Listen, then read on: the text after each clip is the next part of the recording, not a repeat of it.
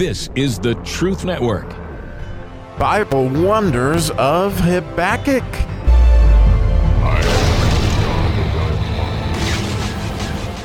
Oh, what a connect the dots passage do we have today? Or it sure is connected a lot of dots for me today in Habakkuk chapter 1, verse 4, which would be the Dalet verse, which in its own way is a door to much understanding, in my opinion, which the Dalet meaning door sometimes, and humility. It's kind of like uh, a doorway. And so we'll read it in English and we'll jump right in. So, therefore, the law is slacked and judgment doth never go forth, for the wicked doth compass about the righteous. Therefore, wrong judgment proceedeth. So, wow, that that's that's a mouthful, and there are some really telltale words in here that I think um, can send us into beautiful places. Rashi and Matthew Henry both commented that that word compass about is the exact same word from the 22nd Psalm that that you might remember is you know that the the wicked were compassing about Jesus, um, as the 22nd Psalm is so clearly about the crucifixion. And when you think about um, Jesus being compassed about, uh, you can see this kind of thing where evil was all around him. And, and then perhaps because of that, you can see in Matthew 26 some amazing connections that I've seen. And I've just like wondered, like, oh my goodness, how beautiful is this?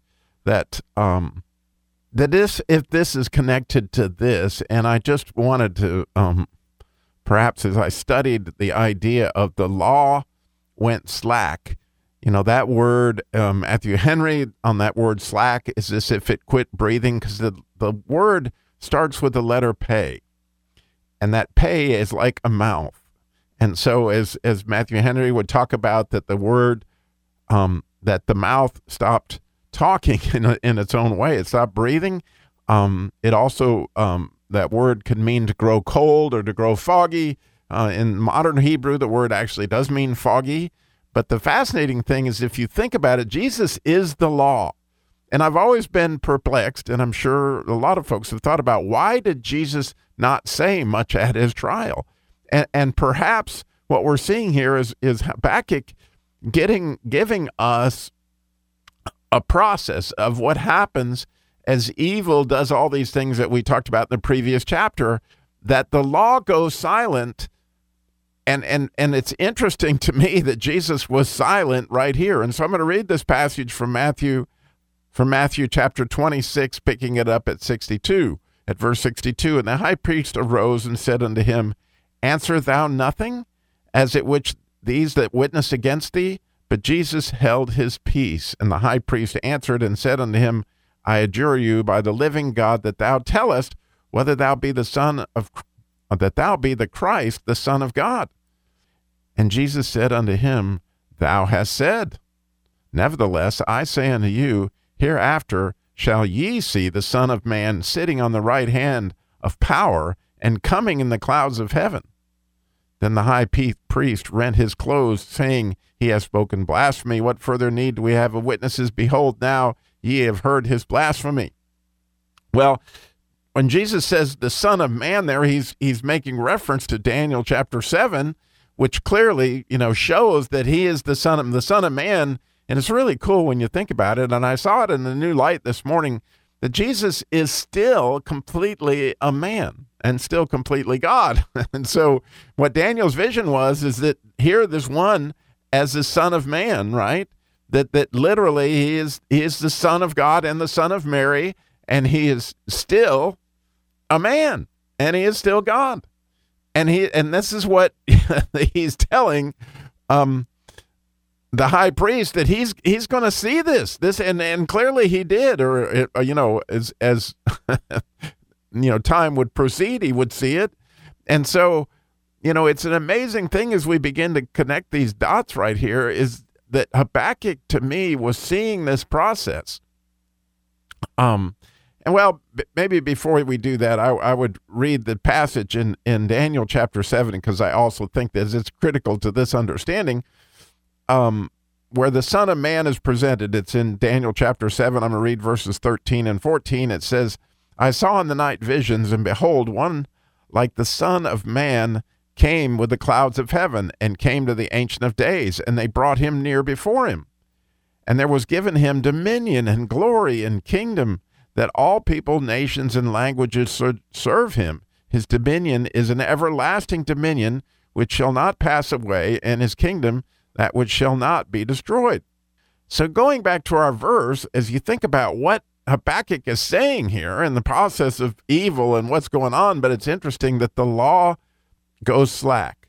I mean, that's the word that it's that it's translated there, or this the law goes silent, and judgment doth never go forth. And that word never is eternally.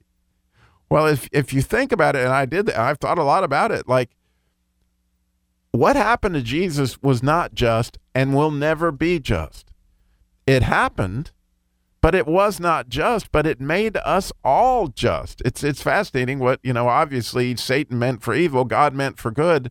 But the truth is that that really that judgment of, of, justice really never went forth. And it says, For the wicked doth compass about the righteous, therefore wrong judgment proceedeth, which is exactly what did happen. Wrong judgment proceedeth. But when you think about Jesus' faith in the front of that, in the in the side of that, and all that went on there, it's absolutely spectacular.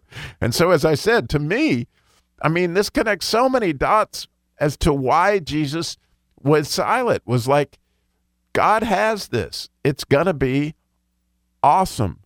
This is going to go forth. This wrong action is going to go forth in order to serve the purposes of God. And, and in its own way, Habakkuk is explaining the process without realizing that he's explaining the process of what is going to happen with Jesus. That the righteous will be able to live by faith, which is where Habakkuk is actually going, obviously, in the second chapter. But it's it's it's as a result of the law going slack here and and the you know these evil people encompassing the righteous. And so I, I think it's an amazing passage. Of course you can translate these words you know how you wish and see what you, what what you think you see. But as i look into this and i look into my life i think of how many times we see this happen right? That all this striving and all this iniquity and all this violence and these things that Habakkuk is talking about, and it would appear that the law is silent. All of a sudden, I'm terribly encouraged. I really am. I'm encouraged because it's like Jesus was telling us by him being silent that God has this. It's okay. You don't have to cry out and scream and yell. Yes, you need to pray. Yes, you need to do what's right. Yes, you need to follow Jesus. Yes, you need to go to God, turn into Him, and like a Habakkuk, give Him a hug and, and get your instruction from Him. But it's perfectly okay that the law goes silent because, like Jesus' faith, we need to have the great faith to know that the righteous shall live by faith, even if injustice goes forth. That's an, it's an amazing thing. And for me, this passage is really brought me some beautiful things is I can see Jesus as a man, as the Son of Man in a beautiful way through the, the prophet Daniel. And I can also see that there are times when the law goes silent, you know, like on 9 11, right? Those those towers went down. And in Truth Broadcasting today, you know, we're facing a terrible tragedy. Somebody has cut down three of our towers for one of our radio stations. And it seems that the law is silence. It seems that justice doesn't go forth. But you know, God is still in control, and, and He has this. And, and I love, love, love where God is pushing my faith through this understanding. I hope He's doing the same for you. I appreciate so much you listening today. God bless.